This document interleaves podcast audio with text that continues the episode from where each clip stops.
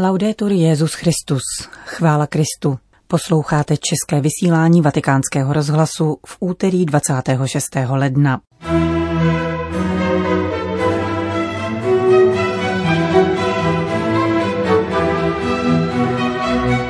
Iráčtí křesťané se modlí a postí za papežskou návštěvu a konec pandemie. Patriarchové blízkovýchodních církví žádají o ukončení sankcí proti Sýrii. A v druhé části pořadu připomeneme desáté výročí smrti profesora Mojmíra Horiny. Vzpomíná na něj prorektor Karlovy univerzity a jeho dlouholetý kolega profesor Jan Reut. Od mikrofonu zdraví Johana Bronková. Zprávy vatikánského rozhlasu. Vatikán Bagdád. Pod názvem Z mrtvých vstání Ninive vyhlásil chaldejský patriarcha kardinál Sako třídenní půst za ukončení pandemie a umožnění apoštolské cesty papeže Františka do Iráku. Navazuje na pokání obyvatel starověkého Ninive, kteří uposlechli proroka Jonáše, a také na historickou událost z 8. století, kdy třídenní půst osvobodil Mezopotámii od morové epidemie.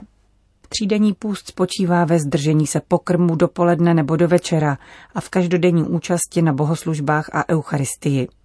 Litujme svých hříchů, modleme se o osvobození od koronaviru, zamýšlejme se nad smyslem svého života, naplňme své povinnosti vůči bratřím a sestrám, dejme výraz solidaritě s nemocnými, nezaměstnanými a podejme pomocnou ruku. Vybízí kardinál Luis Sacco.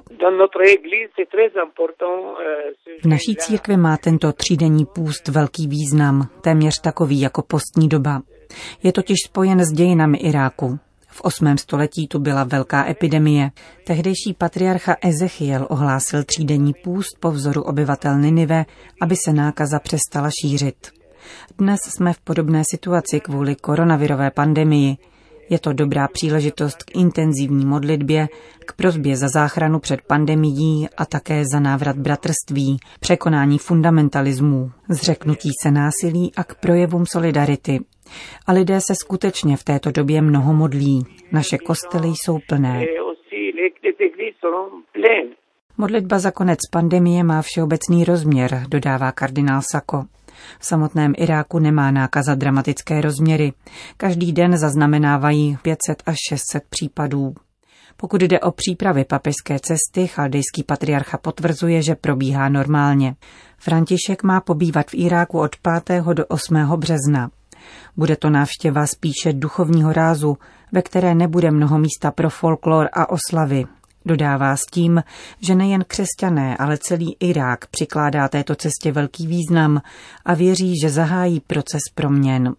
Pokud jde o nedávné atentáty, patriarcha Sako vysvětluje, že měli politický charakter. Byly signálem pro nového prezidenta Spojených států. Situace se nezměnila. Ujišťuje chaldejský patriarcha Luis Rafael Sako. Damašek, Washington. Hospodářské sankce proti Sýrii jsou nezaslouženým kolektivním trestem, píší katoličtí a pravoslavní patriarchové blízkovýchodních církví novému prezidentu Spojených států amerických a prosí Joea Bidena, aby se nestal spoluviníkem humanitární katastrofy, která v této zemi postihla miliony lidí a stane se dalším destabilizačním faktorem pro situaci v blízkovýchodním regionu. Obsah otevřeného listu, který mimo jiné podepsali melchidský patriarcha Josef Apsi, syrsko-pravoslavný patriarcha Ignácius Afrem II., či katoličtí biskupové rezidující v Alepu Antoine Odo a Jean Clement Jean Bart, zveřejnila vatikánská agentura Fides. Sýrie naopak naléhavě potřebuje investice do hospodářství, ale též do zdravotnického systému, píší představitelé syrských církví. Zemi, která byla ještě před deseti lety pokládána za obilnici celého regionu, nyní hrozí hladomor. Polovina syrského obyvatelstva trpí hlady a tato krize může vyvolat novou vlnu nestability. Tak špatná nebyla situace ani za bombardování.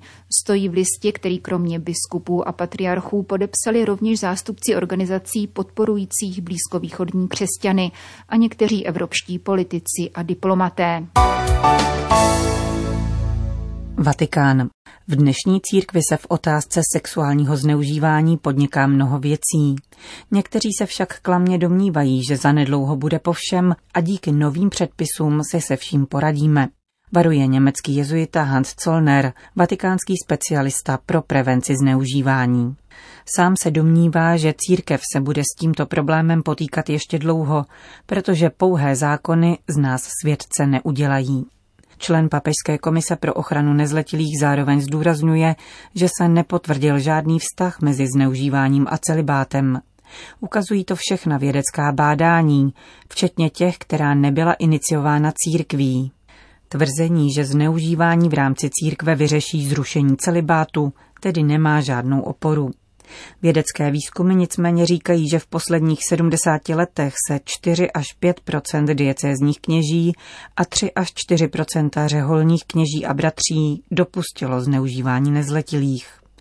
Odhaduje se, že jde o stejné procento jako v takových profesních kategoriích, jako jsou sportovní trenéři, učitelé, psychologové nebo lékaři. V těchto kategoriích však nejsou k dispozici podrobné údaje. Pouze katoličtí kněží jsou skupinou, která byla důkladně podrobena bádání v různých zemích světa a lze o nich tedy mluvit při zachování vědecké rigoroznosti. Profesor Zollner zároveň varuje, že v případě zneužívání v církvi se často chybně užívá pojem pedofilie.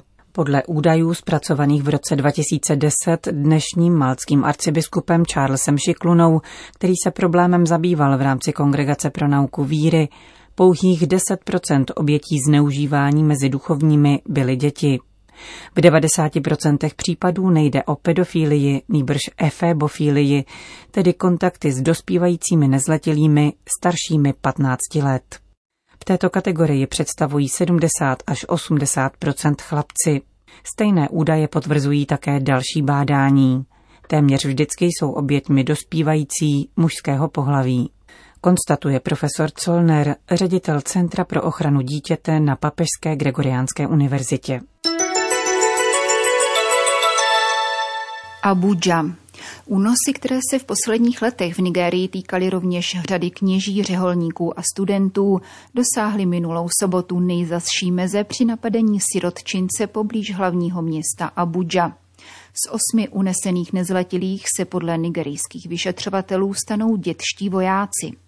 Spolu s nimi padli do zajetí nejméně tři dospělí. Modleme se za jejich osvobození a obrácení těch, kdo páchají takové hanebné zločiny, vyzval metropolita Abuji Monsignor Ignácius Ayau Kaigama. Větší pravděpodobností lze únosce stotožnit s islamistickou teroristickou skupinou Boko Haram.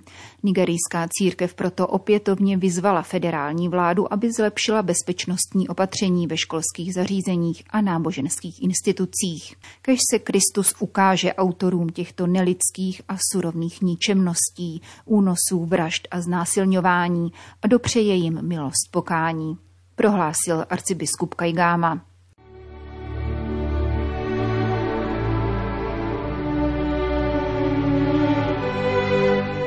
Dnes uplynulo deset let od chvíle, kdy byl na věčnost povolán profesor Mojmír Horina. Historik a teoretik umění, kterému vděčíme rovněž za záchranu mnoha převážně sakrálních památek v době kultuře nepřející. Odešel předčasně ve svých 65 letech a pocit určité nedořečenosti posiluje také skutečnost, že jeho vrcholné dílo dosud leží v nakladatelství. Na vlnách tohoto rozhlasu lze snad povědět trochu víc, než se obvykle říkává v sekulárně korektních biografiích. A dovolte mi tedy přiblížit jeho osobnost mimo snadno dohledatelné informace o jeho životaběhu, který jej vedl od kádrově nevhodného kandidáta studia na Filozofické fakultě po úřad pro rektora v Karlovy univerzity.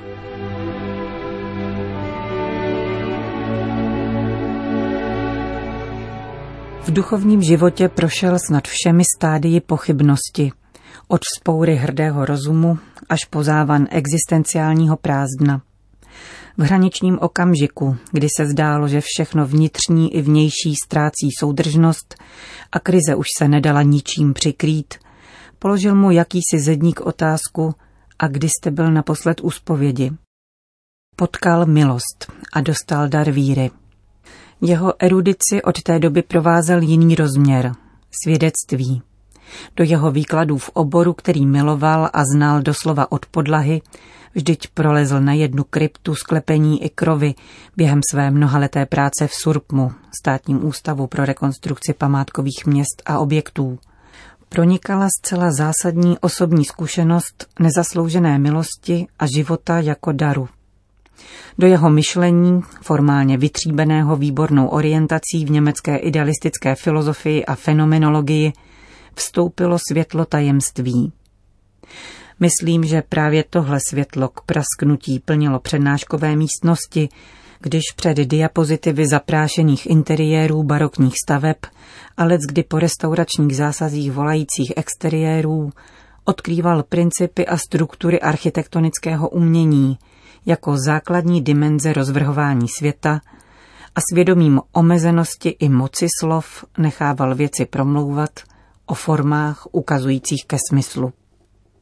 Vášeň pro pojmenovávání a hledání smyslu věcí, s níž se v posledních letech života stále více soustředil na filozofii umění, jej však neodkláněla od praxe. Vynikal dnes všeobecně upadající dovedností rozpoznat kvalitu a obhájit ji, což potvrdil v díle, které zanechal a s nímž zůstane jeho jméno spojeno. Vděčíme mu za odkrytí významu a rozsahu díla Jana Blažeje Santýnyho, jehož druhá zevrubná monografie byla posledním rukopisem, který před deseti lety odevzdal a jejíhož vydání se snad v brzké době dočkáme. Potvrzením tvůrčího rozmachu těch, kdo si svůj život pro sebe neškudlili, ale vydali ho, bude také završení v skutku nebývalého projektu rekonstrukce a dostavby poutního místa v Mariánské týnici, u jehož počátku Mojmír Hory nastál a který díky kongeniálním schopnostem a vytrvalosti ředitelky tamního muzea Ireny Bukačové letos dobíhá ke zdárnému konci.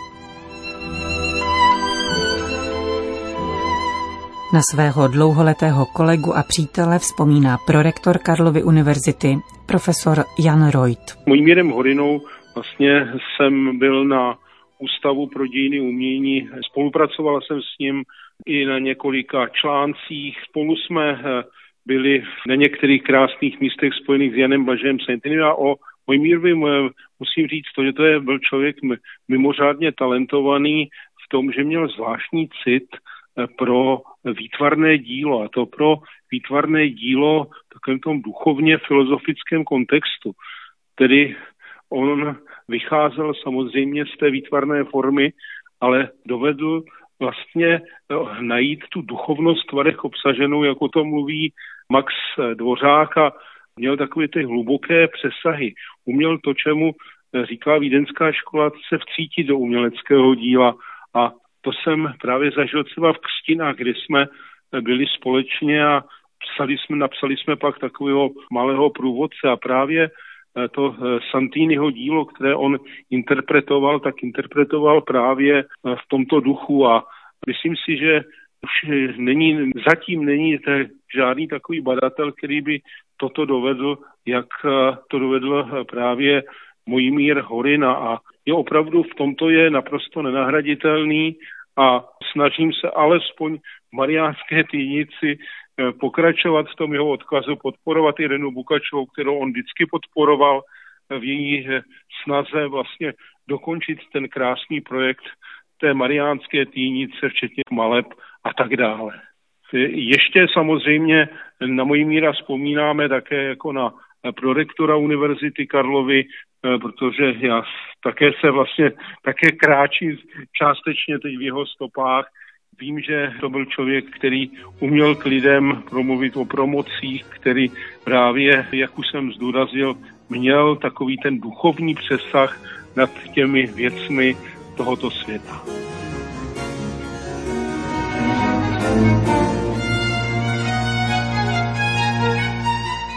Na Mojmíra Horinu vzpomínal profesor Jan Reut. Končíme české vysílání vatikánského rozhlasu. Chvála Kristu. Laudetur Jezus Christus.